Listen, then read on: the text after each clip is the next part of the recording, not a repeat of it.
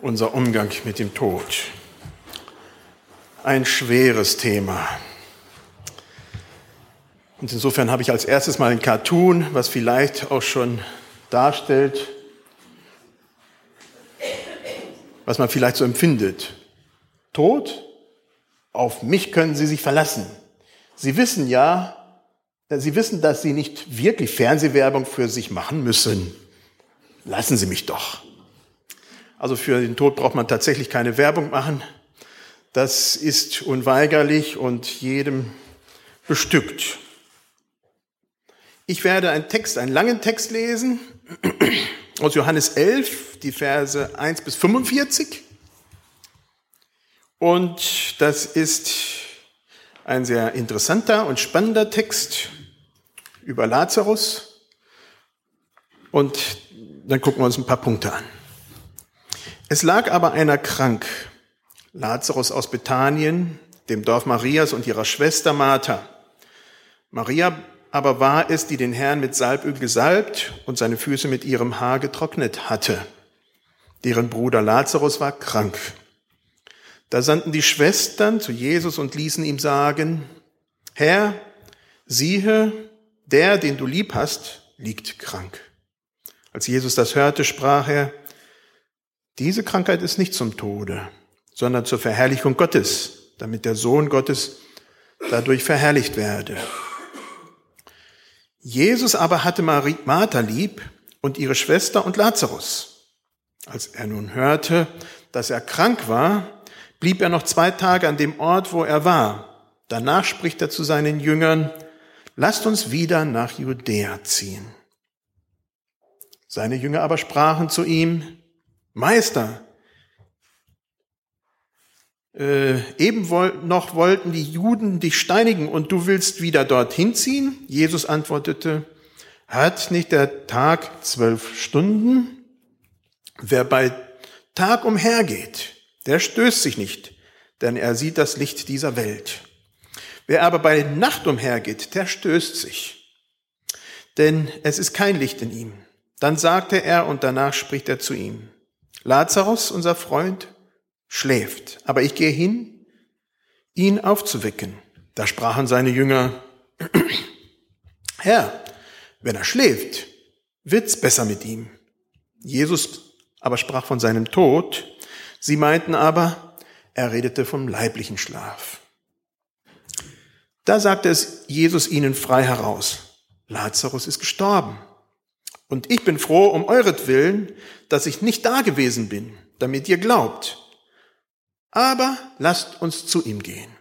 Da sprach Thomas, der Zwilling genannt wird, zu den Jüngern, lasst uns mit ihm gehen, dass wir mit ihm sterben. Als Jesus kam, fand der Lazarus schon vier Tage im Grab liegen. Bethanien war aber nahe bei Jerusalem, etwa eine halbe Stunde entfernt. Und viele Juden waren zu Martha und Maria gekommen, sie zu trösten wegen ihres Bruders. Als Martha nun hörte, dass Jesus kommt, geht sie ihm entgegen. Maria aber blieb daheim sitzen. Da sprach Martha zu Jesus, Herr, wärst du hier gewesen, mein Bruder wäre nicht gestorben. Aber auch jetzt weiß ich, was du bittest von Gott, das wird dir Gott geben. Jesus spricht zu ihr, dein Bruder wird auferstehen. Martha spricht zu ihm, ich weiß wohl, dass er aufstehen wird. äh, na, aufstehen wird bei der Auferstehung am jüngsten Tage. Jesus spricht zu ihr, ich bin die Auferstehung und das Leben. Wer an mich glaubt, der wird leben, auch wenn er stirbt. Und wer da lebt und glaubt an mich, der wird nimmermehr sterben. Glaubst du das? Sie spricht zu ihm, ja Herr, ich glaube, dass du der Christus bist, der Sohn Gottes, der in die Welt gekommen ist. Und als sie das gesagt hatte, ging sie hin und rief ihre Schwester Maria heimlich und sprach zu ihr, der Meister ist da und ruft dich. Als Maria das hörte, stand sie eilend auf und kam zu ihm. Jesus aber war noch nicht in das Dorf gekommen, sondern war noch dort, wo ihm Martha begegnet war. Als die Juden, die bei ihr im Hause waren und sie trösteten, sahen, dass Maria eilend aufstand und hinausging, folgten sie ihr, weil sie dachten, sie geht zum Grab, um dort zu weinen. Als nun Maria dahin kam, wo Jesus war, und sah ihn, fiel sie ihm zu Füßen und sprach zu ihm, Herr, wärst du hier gewesen. Mein Bruder wäre nicht gestorben. Als Jesus sah, wie sie weinte und wie auch die Juden weinten, die mit ihr gekommen waren, ergrimmte er im Geist und wurde sehr betrübt und sprach, wo habt ihr ihn hingelegt? Sie antworteten ihm, Herr, komm und sieh. Und Jesus gingen die Augen über. Da sprachen die Juden, siehe, wie hat er ihn lieb gehabt? Einige aber unter ihnen sprachen, er hat den Blinden die Augen aufgetan. Konnte er nicht auch machen, dass dieser nicht sterben musste? Da ergrimmte Jesus abermals und kam zum Grab. Es war aber eine Höhle und ein Stein lag davor. Und Jesus sprach, hebt den Stein weg. Spricht zu ihm Maria, die Schwester des Verstorbenen, Herr, er stinkt schon, denn er liegt seit vier Tagen. Jesus spricht zu ihr, habe ich dir nicht gesagt, wenn du glaubst, wirst du die Herrlichkeit Gottes sehen. Da hoben sie die Stein weg. Jesus aber hob seine Augen auf und sprach, Vater, ich danke dir, dass du mich erhört hast. Ich weiß, dass du mich alle Zeit erhörst, aber um des Volkes willen, das umhersteht, sage ich's, damit sie glauben, dass du mich gesandt hast. Als er das gesagt hatte, rief er mit lauter Stimme, Lazarus, komm heraus. Und der Verstorbene kam heraus, gebunden mit Grabtüchern an Füßen und Händen, und sein Gesicht war verhüllt mit einem Schweißtuch. Jesus spricht zu ihnen, löst die Binden und lasst ihn gehen. Viele nun von den Juden, die zu Maria gekommen waren und sahen, was Jesus tat, glaubten an ihn.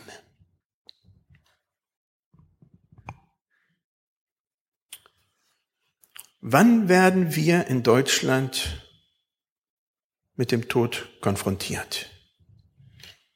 Ich will keine Antwort, aber es ist auch keine rhetorische Frage. Nehmt euch Zeit und denkt an euer Leben, an eure Familie. Wie wurde und wird bei euch mit dem Tod umgegangen? Wie steht es mit den Kindern? Werden Sie mit in die Trauer eingebunden? Wie sieht es mit den Jugendlichen, Jungerwachsenen aus? Wenn wir älter werden, können wir selbstverständlich das Thema nicht mehr umgehen. Weil wir aber in Deutschland im Normalfall wenig Übung haben, und unsere Kinder der Trauer nicht ausgesetzt werden, ist ein Todesfall umso tragischer, dramatischer. Wir wissen nicht, wie wir damit umgehen können. Wir haben es nicht gelernt. Der Spiegel schreibt zu Recht, in Deutschland ist der Tod ein Tabu. Die Geschichte von Lazarus setzt sich allerdings sehr bewusst mit diesem Thema auseinander. Der Tod, der Umgang mit der eigenen Sterblichkeit. Der Tod bleibt der letzte Feind des Menschen. Ihm können wir alle nicht entrinnen. Die Unsterblichkeit bringt einzelne Leute dazu, oder diese Hoffnung auf Unsterblichkeit, ihren Körper schockgefrieren zu lassen, um dann irgendwann einmal, wenn Forschung und Technik so weit sind, äh, dass man dann ewig leben kann. Hoffnung auf, ja, auf ein langes, erfülltes, ewiges Leben. Aber der Tod gehört unweigerlich zum Leben dazu. Dass ich sterben werde, das ist todsicher. Der Tod mir nahe stehender Menschen zwingt mich dazu, anzuerkennen, dass mein eigenes Leben endlich ist, dass es irgendwann mal zu Ende sein wird. Das ist kein angenehmer Gedanke. Und wir verdrängen ihn sehr gerne. Sogar wenn wir Christen sind, werden wir nicht vom physischen Tod bewahrt. Der Tod trifft uns alle. Auch den Lazarus, nachdem er auferstanden ist, übrigens. Steht nirgendwo berichtet, dass er dann ewig lebte. Lazarus Tod war ein Schicksalsschlag der ganz engen Bekanntschaft von Jesus. Er war sicherlich noch nicht so alt, mitten aus dem Leben herausgerissen. Es war ein Schicksalsschlag für Jesus selber. Jesus trauert. Er weint sogar. Und wenn die Leute umher das als Trauer deuten, dann will ich das auch so akzeptieren. Er macht sich mit seinen Jüngern auf die lange Wanderung, um der Familie bei der Trauer beizustehen. Zugleich wird Jesus angeklagt, weil er Lazarus nicht geheilt hat. Er hat nicht das getan, was er bei so vielen anderen immer wieder getan hat. Sie geheilt. Er war nicht da, als er am dringendsten gebraucht wurde. Jesus war nicht da. Jesus, der andere heilen konnte, war nicht da, als sein Freund starb. Ist das möglich? In einem säkularen Internetartikel habe ich Folgendes über Tod und Trauer gelesen. Die Auseinandersetzung mit dem eigenen Tod bringt uns fast zwangsläufig zu der Frage, was wir aus unserem Leben machen wollen. Der Tod kann uns lehren, das Leben zu lieben. Der Tod lässt uns die Bedeutung unseres, unserer Lebenszeit klar werden. Der Gedanke an unseren Tod kann uns heute bewusst und intensiv leben lassen. Der Tod lässt das deutlicher werden, was wirklich wichtig ist. Der Tod macht klar, dass nichts selbstverständlich ist. Ich habe gestaunt. Das sind sehr weise Punkte. Ich empfehle euch eine Übung. Setzt euch mal diese Woche hin. Besonders wenn ihr noch nicht so alt seid und schreibt auf, was nach eurem Tod mit euren Sachen werden soll. Man setzt sich normalerweise damit nicht auseinander und wenn man älter ist, sowieso damit auseinander. Unsere ältere Generation ist da ein, uns einen Schritt voraus, aber unseren jüngeren Leuten, mir hilft es trotzdem zu überlegen, was mir wichtig ist. Und dann überlegt euch, was euch bei eurer eigenen Beerdigung wichtig sein könnte und was ihr da gar nicht haben wolltet. Das ist etwas, eine Übung, die uns hilft, halt eben zu überlegen, was mit dem Tod, ja, was wir damit verbinden. Der Tod, der Umgang mit dem Tod anderer. Jesus trauerte. Er wird angefeindet. Hätte er den Tod von Lazarus nicht verhindern können? Wir finden bei Jesus eine Mischung aus Wut, Ärger und Trauer. Warum ergrimmt Jesus? Weil Leid da ist? Weil Lazarus stirbt? Weil der Tod da ist?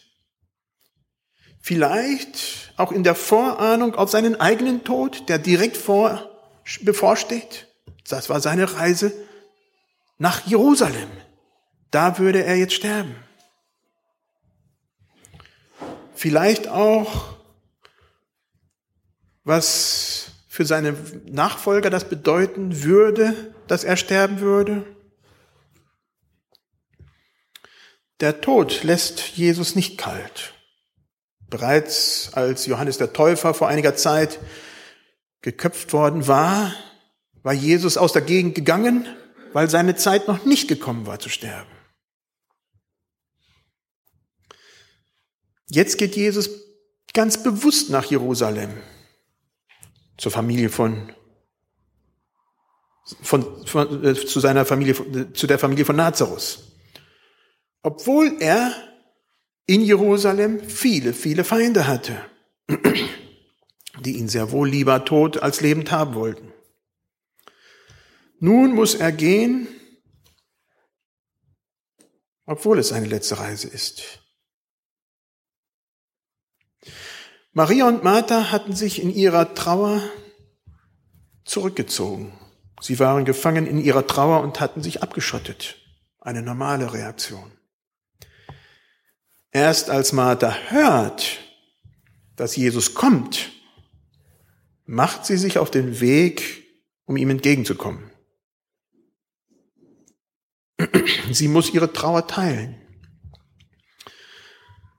Maria hingegen bleibt vorerst im Haus. Nach der ersten Begegnung mit Jesus geht Martha zu Maria und erzählt ihr eine Notlüge, damit Maria endlich aus sich herauskommt und zu Jesus geht. Sie sagt, der Meister ist da und ruft dich. Das hat ja nicht gestimmt. Der Meister hat sie nicht gerufen. Aber Maria macht sich auf den Weg.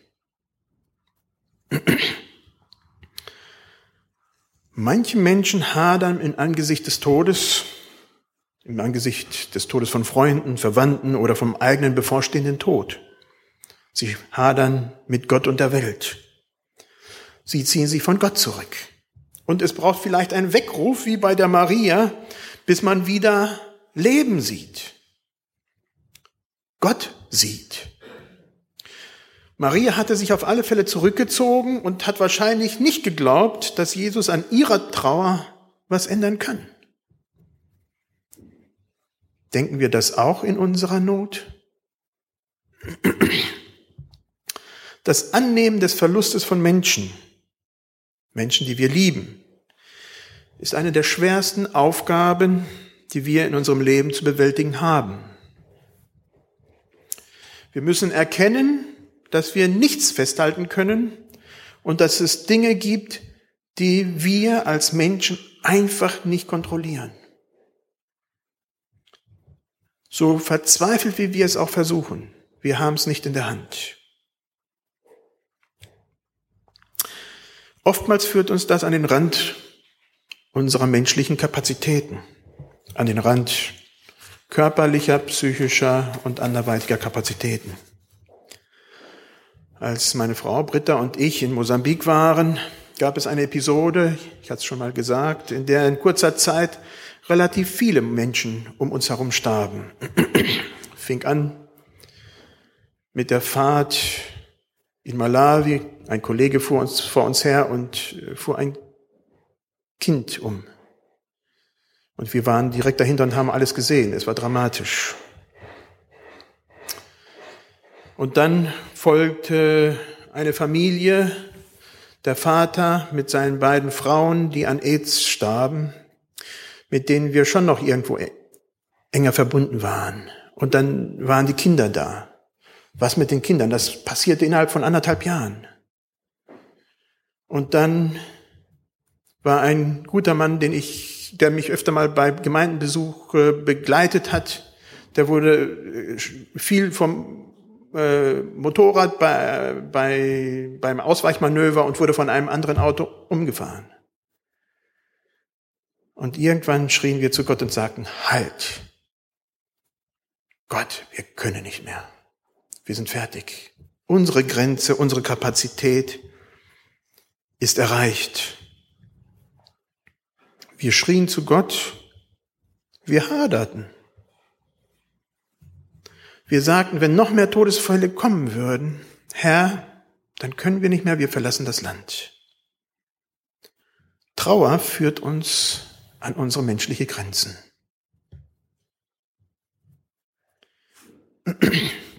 Aber es gibt eine Auferstehungshoffnung.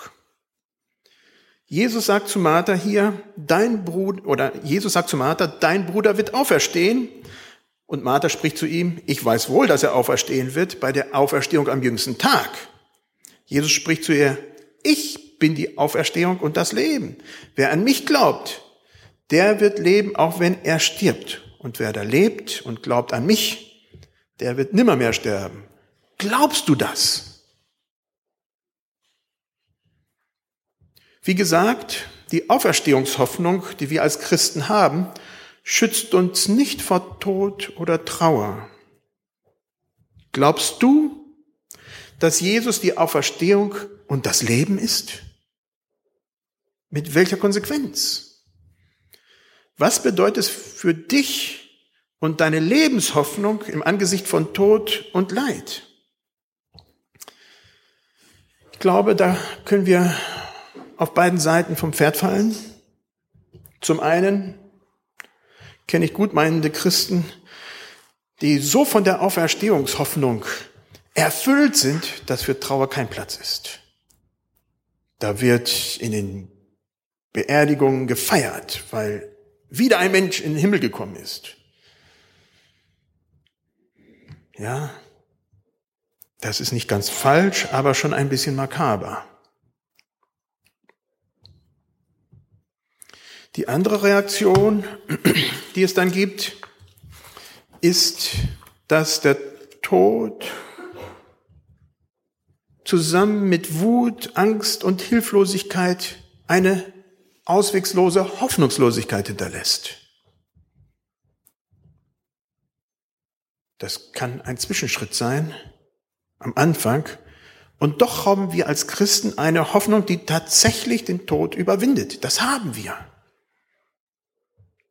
Im Text von Lazarus wissen die Trauernden sehr wohl um die Auferstehungshoffnung von Lazarus und auch von sich selber.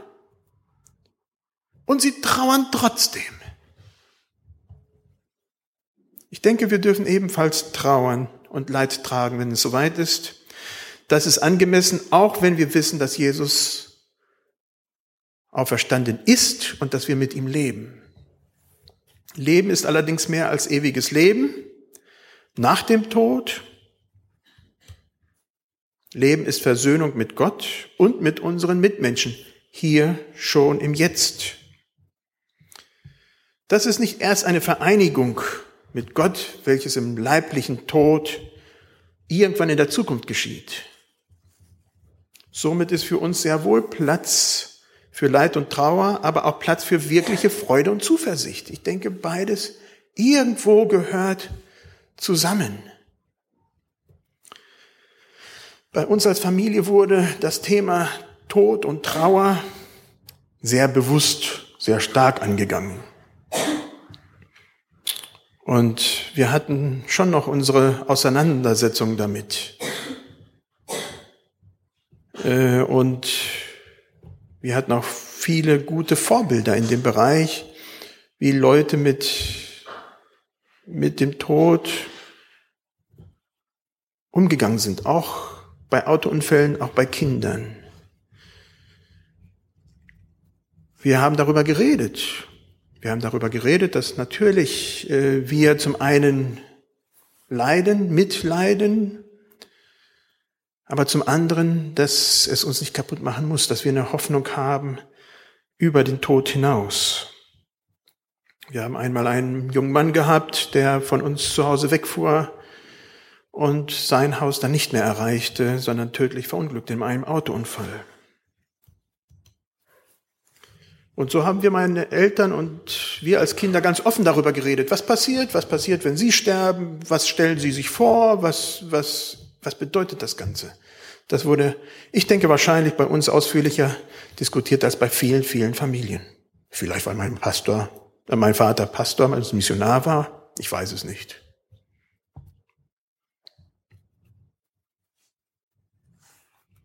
Was ist die Konsequenz für das eigene Leben? Im Psalm 90, Vers 12 steht, Lehre uns bedenken, dass wir sterben müssen, auf dass wir klug werden.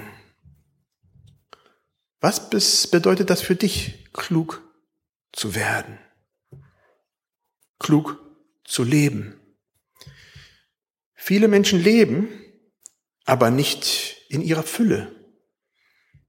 Sie sind gefangen von verschiedenen Lastern und inneren Bindungen. Sie leben so, als ob jemand auf der Bremse steht und sie einfach nicht vorwärts kommen. Sie sind weder glücklich noch zufrieden mit dem, was sie jetzt schon hier haben. Das ist kein erfülltes Leben. Man wünscht sich mehr, aber irgendwie klappt das nicht.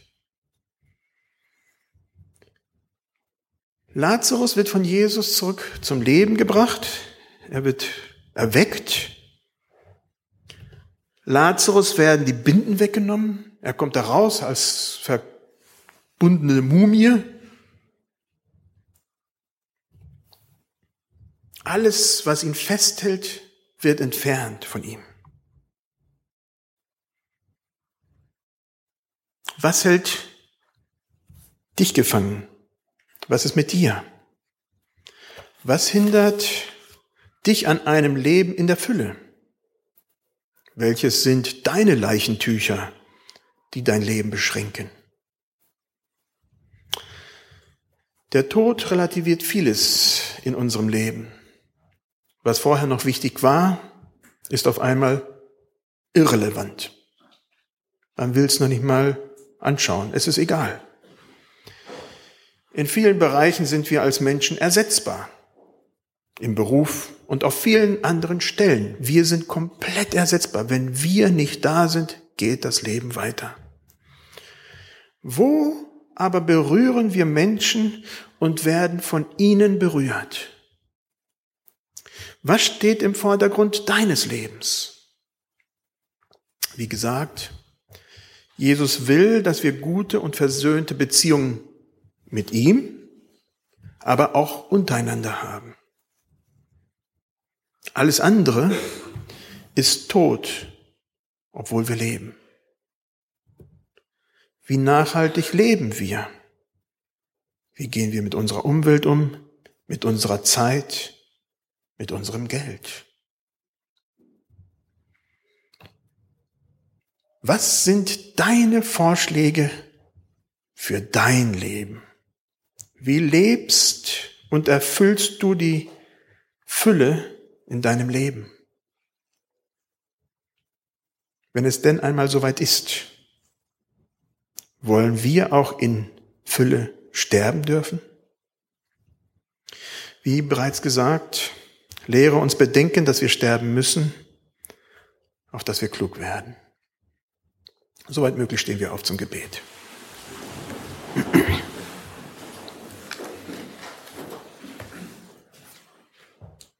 Herr, du hast uns in diese Welt gesetzt und irgendwie, damals vor vielen tausend Jahren, hast du gesagt, es war sehr gut.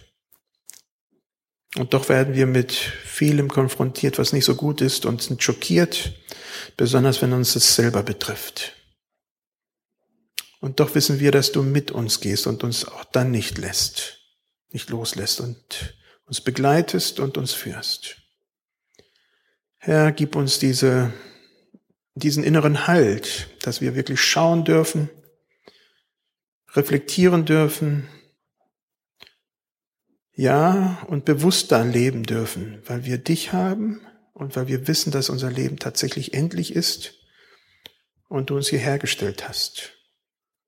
Wir danken dir dafür, Herr, dass wir bewusst leben dürfen.